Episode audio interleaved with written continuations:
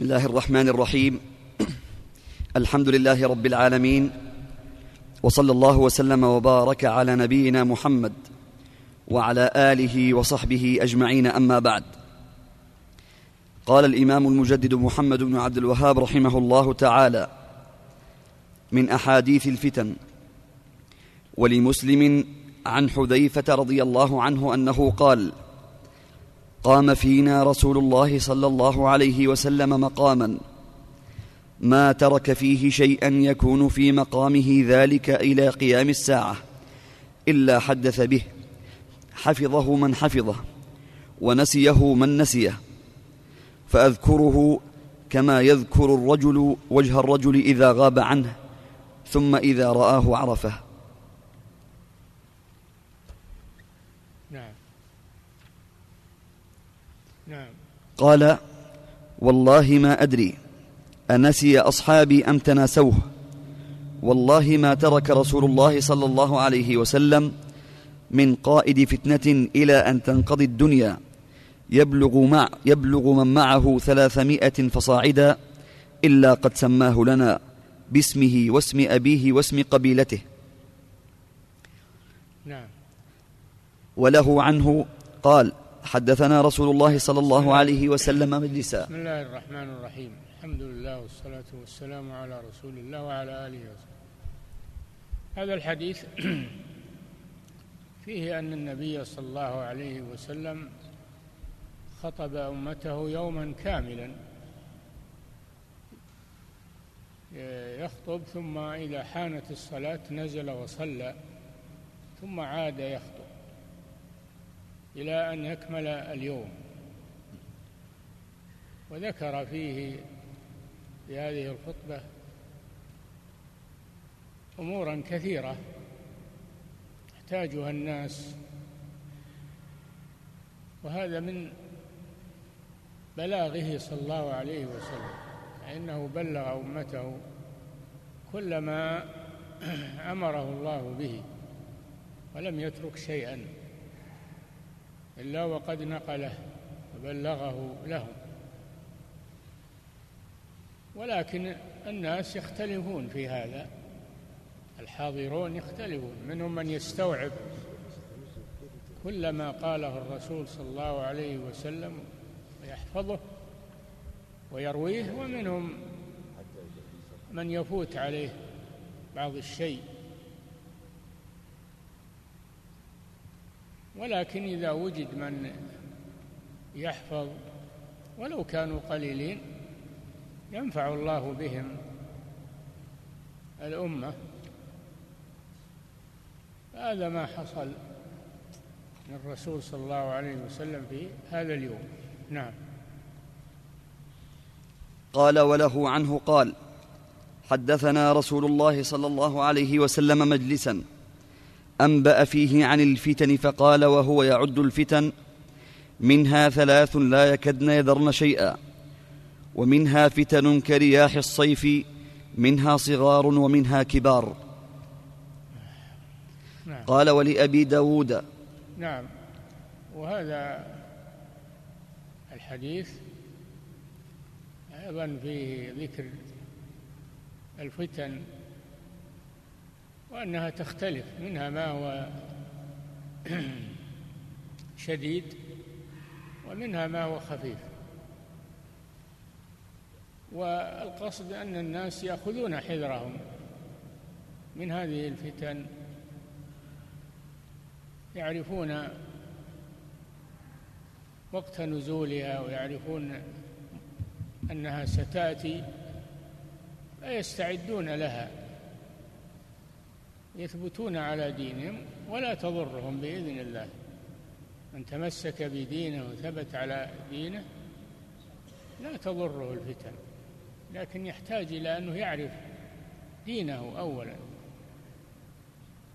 حتى لا ينجرف مع الفتن إذا جاءت. لأنه قد عرف أنها ستحدث وأنها فيأخذ حذره منها. نعم. قال ولأبي داود عن ابن عمر رضي الله عنهما أنه قال كنا قعودا عند رسول الله صلى الله عليه وسلم فذكر الفتن فأكثر فيها حتى ذكر فتنة الأحلاس نعم. حتى ذكر فتنة الأحلاس. نعم. فقال قائل يا رسول الله وما فتنة الأحلاس؟ فقال هي هي هرب وحرب ثم فتنة السراء. دخنها من تحت قدمي رجل. قال هي هي. نعم. قال. نعم. فقال هي هي هرب وحرب. نعم. أو قال هي هي هرب هرب وحرب. هرب. هرب. بالباء. بالهاء. بالباء بالهاء ثم الباء في الأخير. هرب. تبدأ بالهاء وتنتهي بالباء. نعم. وحرب. وحرب. نعم. ثم فتنة السراء دخنها من تحت قدمي رجل من أهل بيتي يزعم أنه مني وليس مني إنما أولياء المتقون. ثم يصطلح الناس على رجل كورك على ضلع. ثم فتنة الدهيماء لا تدع أحدا من هذه الأمة إلا لطمته لطمة. فإذا قيل انقضت تمادت يصبح الرجل فيها مؤمنا ويمسي كافرا حتى يصير الناس إلى فسطاطين فسطاط إيمان لا نفاق فيه وفسطاط نفاق لا إيمان فيه. فإذا كان ذلكم فانتظروا الدجال من يومه أو من غد. نعم. وهذا من جملة الأحاديث التي ذكر النبي صلى الله عليه وسلم ما يحدث من الفتن. والمهم في هذا أن بعضها قد يحدث على يد رجل يزعم أنه من بيت النبي صلى الله عليه وسلم وهو ليس منه. ثم لو ثبت أنه من من البيت وهو لا يتمسك بسنة الرسول صلى الله عليه وسلم فلا ينفعه كونه من أهل البيت.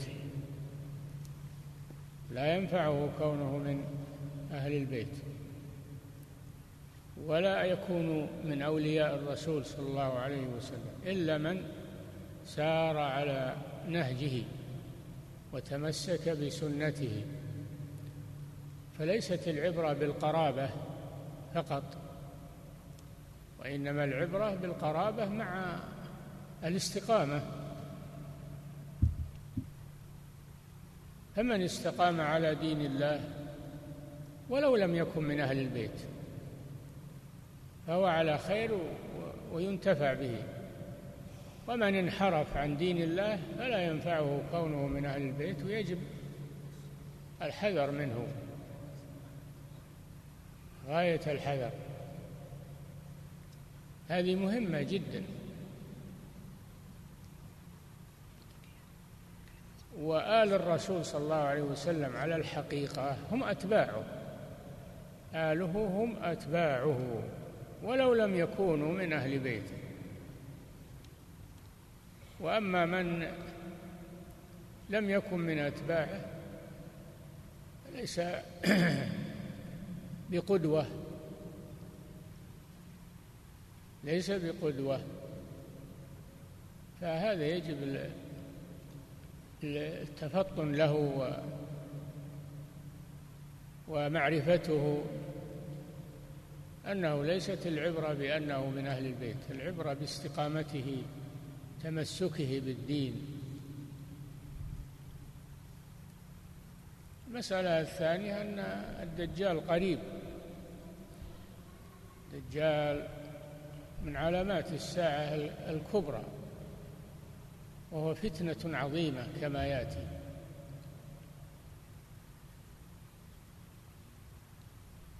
وهو أول شيء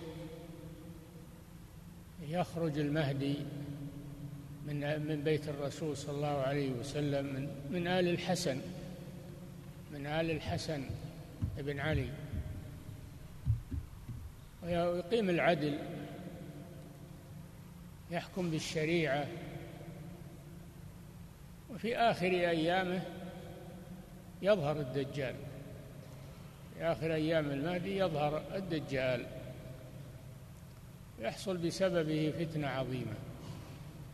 ثم ينزل المسيح عيسى بن مريم عليه السلام ثم يقتل الدجال ويحكم المسلمين بشريعة الإسلام شريعة الرسول صلى الله عليه وسلم يكون تابعا للرسول ومجددا لدين الله.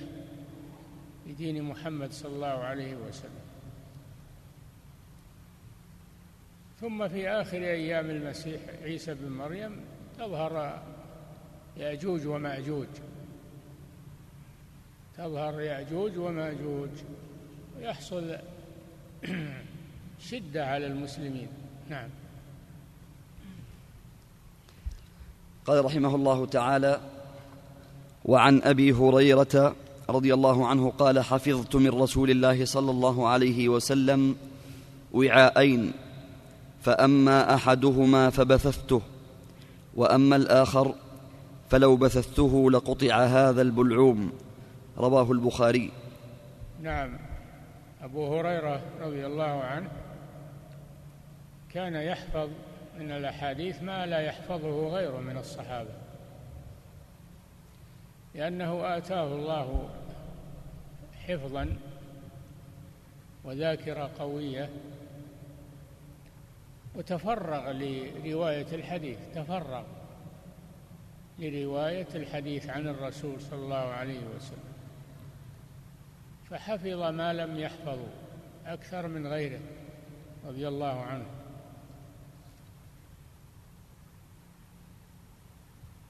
ويخبر أنه حفظ عن الرسول صلى الله عليه وسلم وعاءين من الأحاديث وعاءين مملوءين بالأحاديث. واحد نشره في الناس وذكره للناس وواحد لم يذكره لأنه عليه خطر لو ذكره وهو أحاديث الفتن حديث الفتن وذكر الولاة المنحرفين. فهذا لم يذكره. فهذا دليل على أنه يجوز كتمان العلم للمصلحة أو لدفع الضرر الأكبر. نعم. قال وله عنه آه، أنه قال سمعت الصادق المصدوق يقول أنه سمعت الصادق المصدوق يقول هلكة أمتي على يدي أغيلمة من قريش. قال مروان لعنة الله عليهم غلمة. قال أبو هريرة لو شئت أن أقول بني فلان وبني فلان لفعلت فكنت أخرج مع جدي إلى بني مروان حين ملكوا بالشام. فإذا رآهم أحداثا غلمانا قال لنا عسى هؤلاء أن يكونوا منهم. قلنا أنت أعلم. وجده الراوي عن أبي هريرة. نعم. حذر النبي صلى الله عليه وسلم من ما يحدث على يد أغيلمة تصغير غلمان. باب التحقير.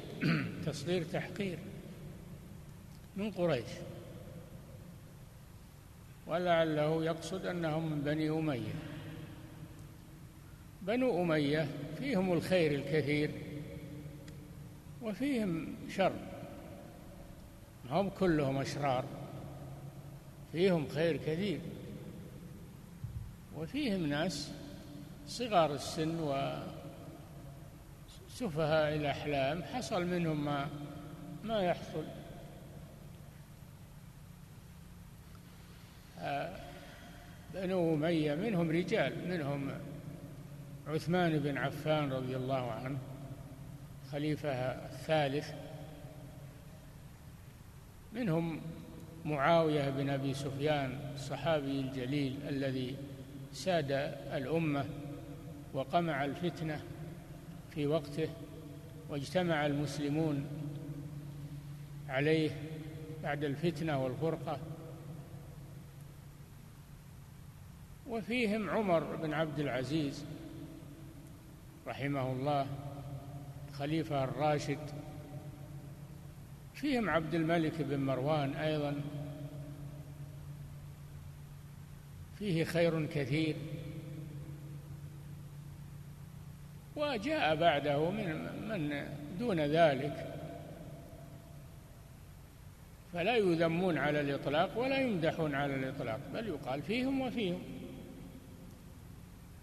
يقال فيهم وفيهم. لأن بعض الناس خصوصا الشيعة يسبون الأمويين الأمويون فيهم خير كثير. فتحوا الفتوح فتحوا الأمصار وفتحوا الفتوح ونشروا الإسلام مشارق الأرض ومغاربها بعد الخلفاء الراشدين. لهم فضل ما في شك. لكن يكون فيهم أيضا من هو دون ذلك. يجب أن نعرف هذا عن بني أمية. لا نذمهم على الإطلاق ولا نمدحهم على الإطلاق بل نقول فيهم وفيهم كغيرهم. نعم. قال رحمه الله تعالى باب النهي عن السعي في الفتنة. نعم. ولأبي داود. النهي عن السعي في الفتنة وأن الإنسان المسلم عند حدوث الفتن يمسك ولا يسعى في نشرها وفي نصرتها بل يمسك ويبتعد عنها. هذا هو الواجب على المسلم أن يبتعد عن الفتن ولا يشارك فيها ولا يدخل فيها. حتى تنقضي وتذهب. نعم. قال ولأبي داود عن أبي موسى رضي الله عنه أنه قال قال رسول الله صلى الله عليه وسلم إن بين يدي قال إن بين أيديكم فتنا كقطع الليل المظلم يصبح الرجل فيها مؤمنا ويمسي كافرا ويمسي مؤمنا ويصبح كافرا. القاعد فيها خير من القائم والقائم فيها خير من الساعي. قالوا فما تأمرنا يا رسول الله؟ قال كونوا أحلاس بيوتكم. نعم. هذا الحديث حديث جاء من روايات إنه قال صلى الله عليه وسلم بادروا بالأعمال فتنا كقطع الليل المظلم. ما هي بسهلة كقطع الليل المظلم من شدتها ومن خطرها أن الإنسان يتحول عن دينه. هذا أخطر ما فيها. تحول عن دين تصيب هذه الفتن إما طمع وإما خوف فيتحول عن دينه. يمسي مؤمنا ويصبح كافرا. ويمسي ويصبح مؤمنا ويمسي كافرا. تحول اليوم الواحد اليوم الواحد أو الليلة الواحدة تحول عن دينه بسبب الفتن إذا دخل فيها وشارك شارك فيها. فإنها تخرجه من دينه. إما رغبة وإما رهبة.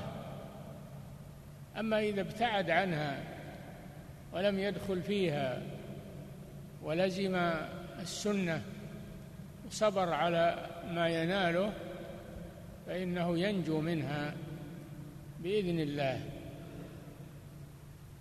ولكن هذا يحتاج إلى إيمان وعلم وصبر.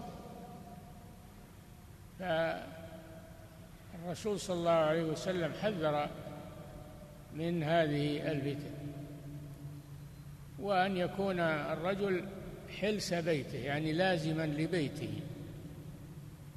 لازما لبيته إذا كان خروجه إلى الشارع أو إلى في فيه خطر على دينه فإنه يبقى في بيته حتى تزول هذه الفتن. نعم. قال ولابن ماجه عن أبي بردة أنه قال دخلت على محمد بن مسلمة رضي الله عنه فقال إن رسول الله صلى الله عليه وسلم قال إنها ستكون فتنة وفرقة واختلاف فإذا كان ذلك فأت بسيفك أحدا فاضربه به حتى ينقطع. ثم اجلس في بيتك حتى تأتيك يد خاطئة أو ميتة قاضية. فقد وقعت وفعلت ما قال رسول الله صلى الله عليه وسلم. تأتيك. نعم اجلس في بيتك. فقال ف... ثم اجلس في بيتك حتى تأتيك يد خاطئة أو ميتة قاضية. أو ميتة. ميتة. أو ميتة نعم. خطأ في التشكيل. نعم هذا كما سبق أنه تأتي فتن عظيمة تحول الإنسان من دينه يبيع دينه بعرض من الدنيا. طمع يترك دينه من أجل الطمع والمال والجاه. فإذا جاءت هذه الفتن فاعتزلها. أحضر سيفك وحطمه واكسره ما يكون معك ما تقتل به أو تفتك به في, في الآخرين. هذا معناه أنك لا تستعمل السلاح. ما هو لازم أنك تكسره بالفعل تعدمه لا يعني لا تقاتل فيه ولا تدخل في الفتنه والأمر الثاني تجلس في بيتك. تجلس في بيتك ولا تشارك. حتى تأتيك يد ظالمة يدخل عليك أحد يريد قتلك. لا تدافع في هذه الحالة لأنك إذا دافعت تكثر الفتنة فقلل منها بعدم المدافعة عن نفسه حتى لو قتلك. لأن هذا في الفتنة. أما في غير الفتنة في غير الفتنة إذا دخل عليك أحد لص ولا من يريد الفساد في بيتك فاقتله دافعه ولو بالقتل. كما ورد في الأحاديث. أما إذا كان هذا وقت الفتنة حتى لو دخل عليك أحد فلا تدفعه بالقتل لا تقتله. حتى لو قتلك كما حصل من عثمان رضي الله عنه. لما دخلوا عليه لم يقاتل. تقليلا للفتنة وعدم مشاركة فيها لم يقاتل. وأمر حراسه أن يكفوا وأن لا يقاتلوا حتى قتل رضي الله عنه شهيدا. هذا في الفتنة. أما في غير الفتنة ما تسمح لأحد يدخل في بيتك؟ دافعه ولو بالقتل. فإن قتلته فهو في النار وإن قتلك فأنت شهيد كما في الحديث. نعم. أو يأتيك الموت. إما جاك دخل عليك عدو يأتيك الموت. والموت لا بد أن يأتي. لا بد أن يأتي. فكونك تموت تموت وأنت لم تشارك في الفتنة خير لك. نعم. قال وله عن عائشة بنت أهبان أنها قالت لما جاء علي بن أبي طالب رضي الله عنه ها هنا البصرة. دخل على أبي فقال يا أبا مسلم هل تعينني على هؤلاء القوم؟ قال بلى. قالت فدعا بجارية له فقال يا جارية أخرجي سيفي. قال فأخرجته فسل منه قدر شبر فإذا هو خشب. فقال إن خليلي وابن عمك صلى الله عليه وسلم عهد إلي إذا كانت فتنة إذا كانت فتنة بين المسلمين فأتخذ سيفا من خشب. فإن شئت خرجت معك. قال لا حاجة لي فيك ولا في سيفك. أعد الحديث. قالت لما جاء علي بن أبي وعن وعن وله عن عائشة بنت أهبان. نعم. أنها قالت لما جاء علي بن أبي طالب ها هنا البصرة دخل على أبي فقال يا أبا بن مسلم أبي طالب رضي الله عنه في خلافته خليفة الرابع من الخلفاء الراشدين. حصلت الفتنة في وقته الشديدة بسبب مقتل عثمان رضي الله عنه. هو تولى الخلافة ولكن لم يتم له الأمر رضي الله عنه. لأن الفتنة شديدة والناس مختلفون.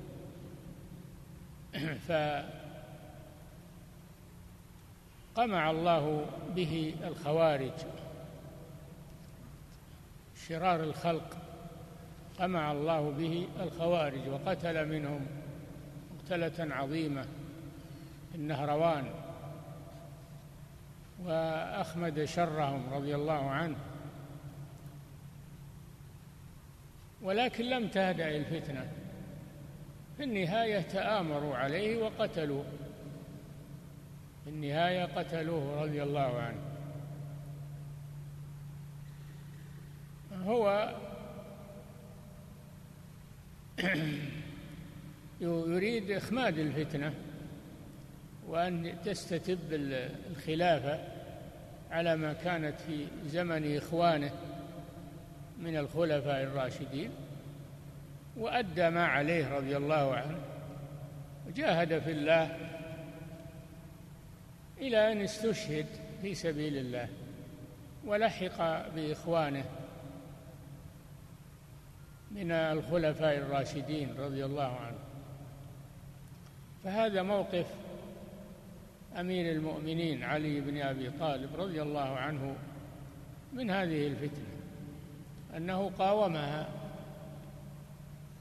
وحاول إخمادها وحصل على يده خير كثير في قمع الفتنة.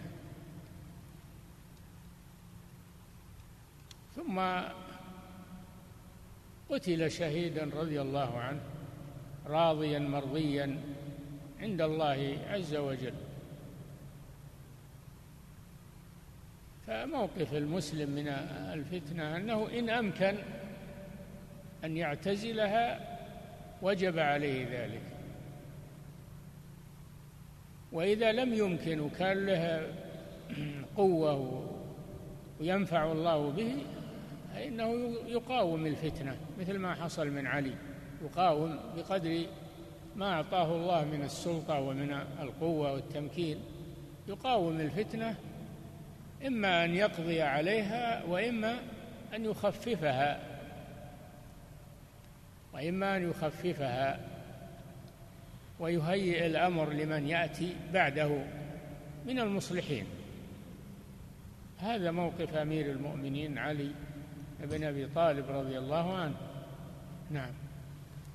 قالت لما جاء علي بن أبي طالب ها هنا البصرة دخل على أبي فقال يا أبا مسلم هل تعينني على هؤلاء القوم؟ قال بلى. قالت فدعا بجارية له فقال يا جارية أخرجي سيفي. قالت فأخرجته. أراد أن يري عليا رضي الله عنه أنه معتزل للفتنة. وأنه اتخذ سيفا من خشب. سيف من الخشب لا لا يحمل لا يعمل شيئا. ويريد أن يري علي رضي الله عنه أنه لا يشارك في الفتنة. تركه علي. ما رآه لا يرغب. المشاركة تركه. نعم. قال فأخرجته فسل منه قدر شبر فإذا هو خشب. إذا هو خشبة ليس بسيف. ليري عليا أنه معتزل للفتنة. نعم. فقال إن خليلي وابن عمك صلى الله عليه وسلم عهد إلي إذا كانت فتنة بين المسلمين. بين ف... المسلمين. نعم. فأتخذ سيفا من خشب. نعم سيفا من خشب لا يقطع ولا ي... يعني ما يشارك في الفتنة. نعم. فإن شئت خرجت معك قال لا حاجة لي فيك ولا في سيفك. نعم إن شئت خرجت معك لأنه أمير المؤمنين. وإن شئت أن تتركني على اعتزالي إن أراد أنه يخرج عليه السمع والطاعة.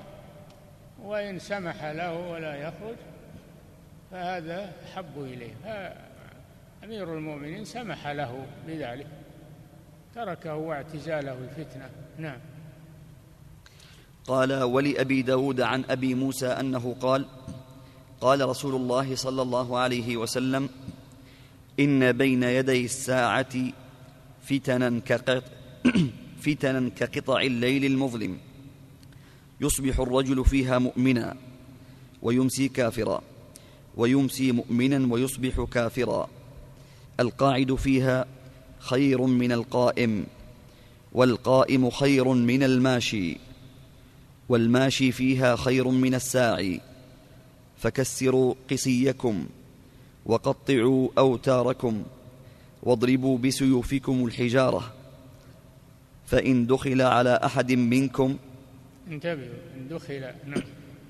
فإن دخل على أحد منكم فليكن كخير بن فليكن كخير ابني آدم. ابني ابني نعم. فليكن كخير ابني آدم. نعم. هذا كما سبق أنها تحدث فتن عظيمة وأن المسلم يتقاصر عنها يتقاصر مهما أمكنه ولا يتقدم إليها. القاعد فيها خير من القائم والقائم خير من الماشي والماشي خير من الساعي. كل ما تقاصر الإنسان عن الفتنة وابتعد عنها فهو أحسن وأحفظ لدينه وأسلم من المشاركة في سفك الدماء لأن الإسلام حريص على حفظ دماء المسلمين مهما أمكن فلا يشارك فيها لأنه بين المسلمين إن قتل قتل مسلما. السلامة خير.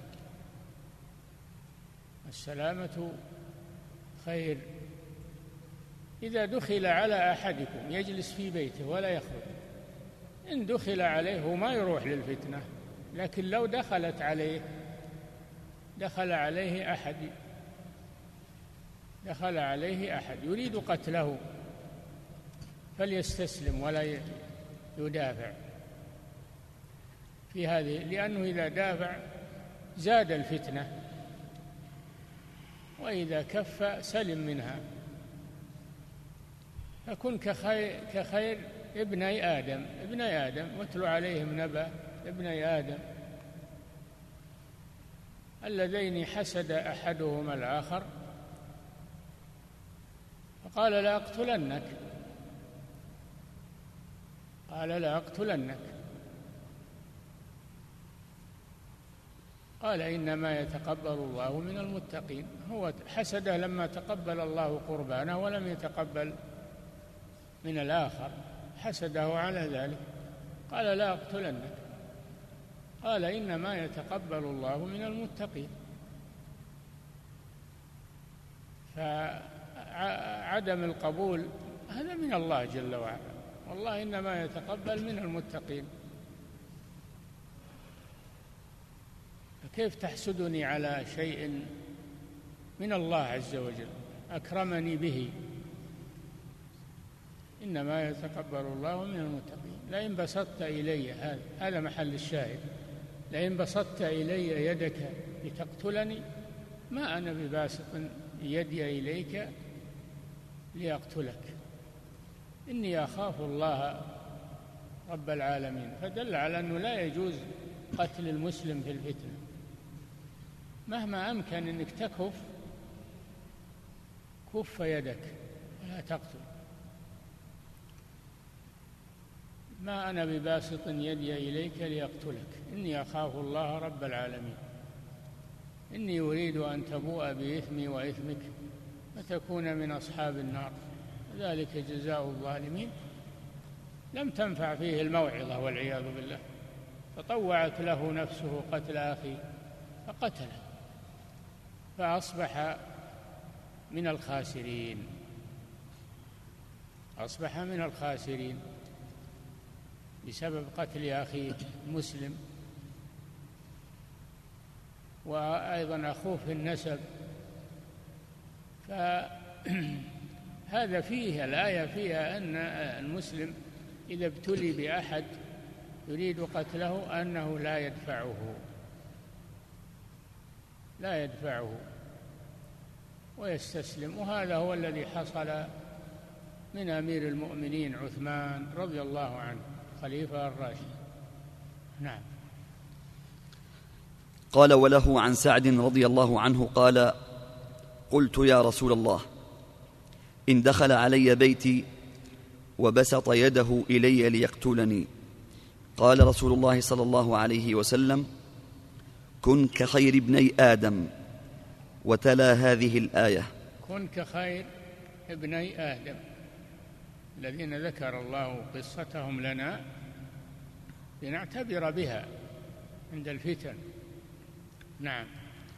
وتلا هذه الآية لئن بسطت إلي يدك. الآية. نعم. قال نعم. فهذا فيه الجمع بين أن المسلم يدفع الصائل إذا صال عليه وكما في في الأدلة وأنه أحيانا لا يدفع الصائل ويستسلم. متى هذا؟ هذا في الفتنة بين المسلمين. لا يدفعه في الفتنة بين المسلمين. أما إذا لم يكن هناك فتنة ودخل متلصص فإنك تدافعه ولا تستسلم له. نعم. قال وله عن ابن عمر أنه قال قال رسول الله صلى الله عليه وسلم كيف بكم وبزمان يوشك أن يأتي؟ يغربل الناس فيه غربلة. تبقى حثالة من الناس؟ يغربل فيه الناس. يعني يستعمل فيهم الغربال الذي يستعمل في في تصفية الحبوب. توضع في الغربال الذي آه، يخرج من خلاله الحب ويبقى التبن و والخلط. يبقى ولا يخرج مع خلل الغربال. نعم. تبقى حثالة من الناس. فكذلك الفتن مثل الغربال. الفتن مثل الغربال تصفي تصفي الحب الطيب من الأخلاط الرديئة و نعم. قد مرجت عهودهم وأماناتهم واختلفوا فكانوا هكذا وهكذا. وشبك بين أصابعه. قالوا كيف بنا يا رسول الله؟ إذا كان ذلك الزمان. قال تأخذون بما تعرفون وتدعون ما تنكرون وتقبلون على خاصتكم وتدعون أمر عامتكم. نعم هذا ما يجب على المسلم عند الفتن. أنه يأخذ ما يعرف من مما يوافق الدين مما يوافق الدين ويقوم عليه الدليل يأخذ به وما اشتبه عليه يتركه ولا يدخل فيه ولا يدخل في الفتن. وكذلك تلزم الخاصة تلزم الخاصة من آه، العلماء والصلحاء الذين تجنبوا الفتنة تلزمهم وتمشي معهم. ولا تكون مع الأشرار مع الهمج مع الرعاع. وهذا والله أعلم ينطبق على الثورات والمظاهرات والغوغاء لا تدخل فيها لا تدخل في الغوغاء والمظاهرات. و الأوباش والجهال وحدثاء الأسنان لا تدخل معهم. خلك مع الصلحاء مع العقلاء مع أهل العلم والبصيرة. إلزمهم وكن معهم. لا تنحاز إلى الأشرار وإلى الغوغاء والفتنة. نعم. قال وله من حديث ابن عمرو رضي الله عنهما نحوه وقال. فقلت كيف أصنع قال الزم بيتك واملك عليك لسانك وخذ ما تعرف ودع ما تنكر وعليك بأمر خاصة نفسك ودع عنك أمر العامة وأوله إذا رأيت الناس مرجت عهودهم وخفت أماناتهم وكانوا هكذا وهكذا وشبك بين أصابعه فقمت إليه فقلت إلى آخره. أعد الحديث. كلمة كلمة. نعم. انتبهوا. قال وله من حديث ابن عمرو نحوه وقال فقلت كيف أصنع؟ كيف أصنع يعني؟ إذا حدثت الفتن. نعم. قال الزم بيتك. هذه واحدة. الزم بيتك. لا تكثر سواد أهل الشر. لا تكثر سواد أهل الشر والغوغاء خلك في بيتك. نعم. واملك عليك لسانك. وهذه الثانية. لا تتكلم. تشجع الأشرار وتشجع الغوغاء أمسك عليك لسانك. لا تتكلم بكلام يزيد الفتنة. نعم. وخذ ما تعرف. خذ ما تعرف ودع ما تنكر. خذ ما تعرف من من أمر الدين الذي عليه المسلمون. ودع ما لا تعرف من الفتنة ومن الغوغاء ومن آه، عادات الكفار وأنظمة الكفار. نعم. ودع ما تنكر. نعم. ودع ما تنكر. نعم. وعليك بأمر خاصة نفسك. عليك بخاصة نفسك. انجو أنت أولا. ولا تقول أبا أخلص الفتنة وبا أقاتل حتى ينتصر الإسلام. لا الفتنة لا تدخل فيها لا تدخل فيها إلا إذا كان جهادا في سبيل الله تحت راية مسلمة. أما غوغة واختلاط فلا لا تدخل فيها. نعم. أو أحزاب مختلفة أو فرق لا تدخل فيها. مما يسمى الآن بالجهاد وهو ليس جهادا وإنما هو فتنة. تجمع ناس وتزعمهم واحد ولو يتجمع آخرون وهكذا حصلت القتال بينهم لا لشيء ولا هناك نتيجة إلا سفك الدماء. لا تدخل معهم. الزم العافية والزم الاعتزال إلى أن يأتي الله بالفرج. وإلا أقل الأحوال إنك ما تشارك في الفتن تسفك دما حراما. نعم. ودع عنك أمر العامة. إي نعم. دع عنك أمر العامة والغوغاء والطيشان الذي لا فائدة فيه ولا ينتهي إلا إلى ضرر. نعم. قال وأوله إذا رأيت الناس مرجت عهودهم. أول الحديث يعني ها. إذا رأيت الناس مرجت عهودهم وخفت أماناتهم وكانوا هكذا وهكذا وشبك بين أصابعه فقمت إليه فقلت إلى آخر الحديث. نعم. إذا رأيت الناس مرجت عقولهم وحصل فيهم الفوضى ولا هناك رأي. ما هناك رأي موحد وراية إسلامية موحدة إنما هي أحزاب وجماعات وفئات لا تدخل في هذه كلها. نعم. قال وللترمذي عن أبي هريرة رضي الله عنه عن النبي صلى الله عليه وسلم أنه قال إنكم في زمان من ترك منكم فيه عشر ما أمر به هلك. إنكم؟ إنكم في زمان من ترك منكم فيه عشر ما أمر به هلك. يعني إنكم في زمان سلامة وزمان خير. ولا يجوز للإنسان يفرط بشيء من أمور دينه ولو كان عشر ولو كان قليل. لا تفرط في شيء من أمور الدين. نعم. ويأتي على الناس زمان من عمل منهم بعشر ما أمر به نجا. على العكس يأتي زمان شر زمان شر.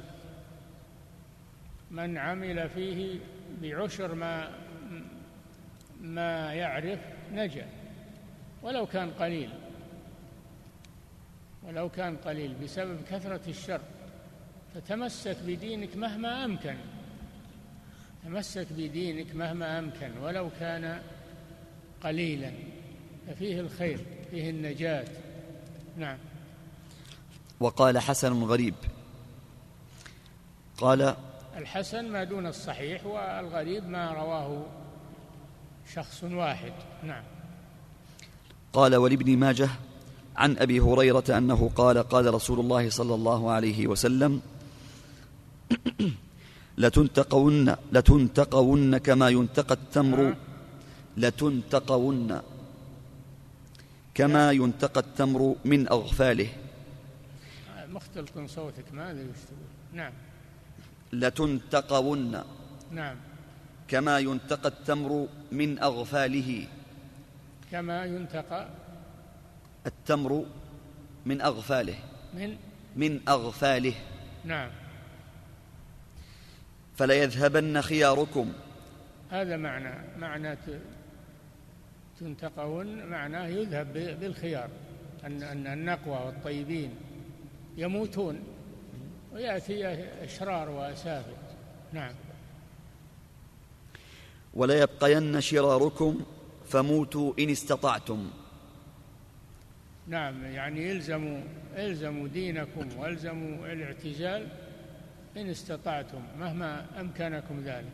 نعم.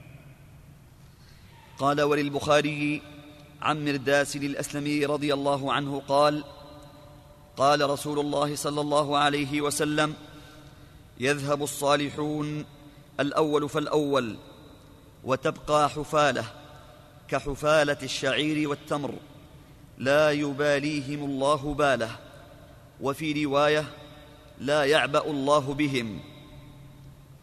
نعم فيه أن أنه كل ما تأخر الزمان يقل الأخيار ويكثر الأشرار. والغرض من هذا أن تأخذ حذرك. إن تأخر بك الزمان تأخذ حذرك فتلزم ما عليه الأخيار وتترك ما عليه الأشرار. تأخذ ما عليه الأخيار وإن كانوا قد ماتوا. تتبعهم. تتمسك بطريقهم. وتترك ما عليه الأشرار وإن كانوا كثيرين. لا تدخل معهم. هذا يحتاج إلى صبر لأن اعتزال الناس يحتاج إلى صبر وثبات. ولكن من يتق الله يجعل له مخرجا ويرزقه من حيث لا يحتسب. نعم. المهم أن هذه الأحاديث فيها الحث على اعتزال الفتن وعدم المشاركة عدم المشاركة فيها ولزوم جماعة المسلمين والسير على ما كان عليه سلف هذه الأمة. تمسك بذلك. هذا طريق النجاة. لمن وفقه الله عز وجل. فلا تغتروا بالغوغاء ولا تنخدعوا بوعود الكفار وحصول الحرية كما يقولون والديمقراطية. هذه كلها كذب مواعيد كاذبة. ما يحصل الخير إلا بالإسلام مهما قالوا. الخير ما يحصل إلا بالإسلام والسير على منهج الرسول صلى الله عليه وسلم. خلفائه الراشدين والسلف الصالح. ما يحصل الخير إلا بهذا. أما الفوضى والوعود الكاذبة و وما يحصل من آه، من وعود الكفار وتزيين الكفار هذا ارفضوه رفضا تاما ولا تلتفتوا إليه لأنه شر وفتنة وضلال. نعم. قال المصنف رحمه الله تعالى باب التغرب في الفتنة. ما يكفي هذا؟ يكفي. نعم. نعم. أحسن الله إليكم. قال وهذا سائل يقول حديث أبي هريرة رضي الله عنه حفظت من رسول الله صلى الله عليه وسلم وعاءين فأما أحدهما فبثثته وأما الآخر فلو بثثته لقطع مني هذا البلعوم. نعم. أليس هذا من كتم العلم؟ اي كتم العلم للمصلحة يا أخي. إذا كان كتم العلم للمصلحة فهو مشروع. لا تخبرهم فيتكلوا. أما قال الرسول صلى الله عليه وسلم لمعاذ لما قال ألا أخبر الناس ألا أبشر الناس بهذا؟ أن من لا يشرك بالله شيئا لا يعذبه الله لا قال لا لا تخبرهم فيتكلوا. هنا علم ما يكون إلا للخواص ولا ينشر على العوام. يكتم عن العوام لأنهم لو أخبروا به لأفسد عليهم دينهم. يتكلون ولأنهم ما يفهمون ولا يفقهون وش المقصود. فكتمان العلم للمصلحة هذا واجب. إذا كان نشره يلزم عليه فتنة. نعم. هذه قاعدة خذوها معكم. نعم. أحسن الله إليكم. وهذا سائل يقول ما هي فتنة الأحلاس والسراء والدهيماء؟ الأحلاس لزوم البيوت. فإن عند الفتنة يلزم كن حلس بيتك يعني يلزم بيتك. نعم. وما هي الثانية الدهيماء. الدهيماء عامة الناس. الدهيماء عامة الناس والغوغاء والطيشان. نعم. أحسن الله إليكم. وهذا سائل يقول ما هي أول علامات الساعة الكبرى؟ الله أعلم أن أول علامات الساعة الكبرى ظهور الشمس من مغربها طلوع الشمس من مغربها. نعم. أحسن الله إليكم. وهذا سؤال أو يقول أن أول علامات أو أن أول علامات الساعة ظهور المهدي ثم ظهور المسيح الدجال ثم نزول المسيح عليه السلام ثم طلوع الشمس ثم الدابة التي آه، تخرج على الناس ثم تتتابع الفتن. كالعقد الذي انخرط. نعم. أحسن الله إليكم. وهذا سائل يقول ما رأي فضيلتكم في من ينكر خروج المهدي عليه السلام؟ جاهل. هذا جاهل ولا يؤخذ بقوله. ينكر الأحاديث المتواترة ينكرها هذا جاهل أو ضال إما أنه جاهل وإما أنه ضال فلا يلتفت إليه. وقد ألف في ظهور المهدي مؤلفات بينوا فيه الأحاديث الصحيحة وأنه لا بد من من خروجه. لكن هؤلاء كذبون بما لم يحيطوا بعلمه ولما يأتهم تأويله كما قال الله جل وعلا. الإنسان ما يتسرع في الأمور ما يتسرع في الأمور تثبت ولا يتبع كل ناعق وكل من يهدي بما لا يعقل. نعم. أحسن الله إليكم.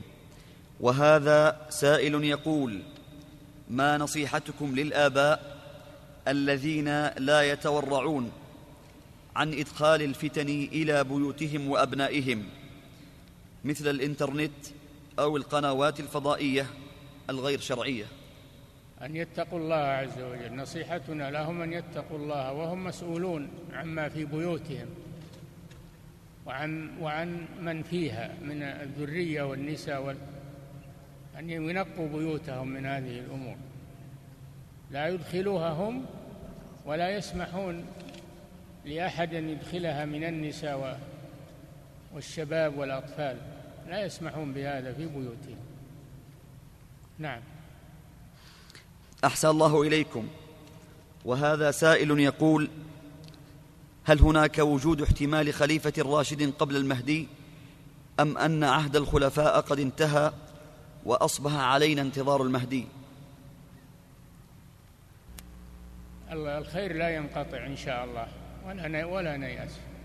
يأتي الله بالمصلحين المجددين كما أخبر النبي صلى الله عليه وسلم والمجدد قد يكون عالما من العلماء أو يكون آه، ملكا من الملوك يصلح الله به فلا تزال الأمة بخير ولله الحمد.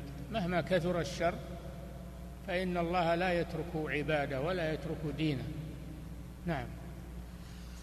أحسن الله إليكم. وهذه سائلة تقول امرأة لا تنجب.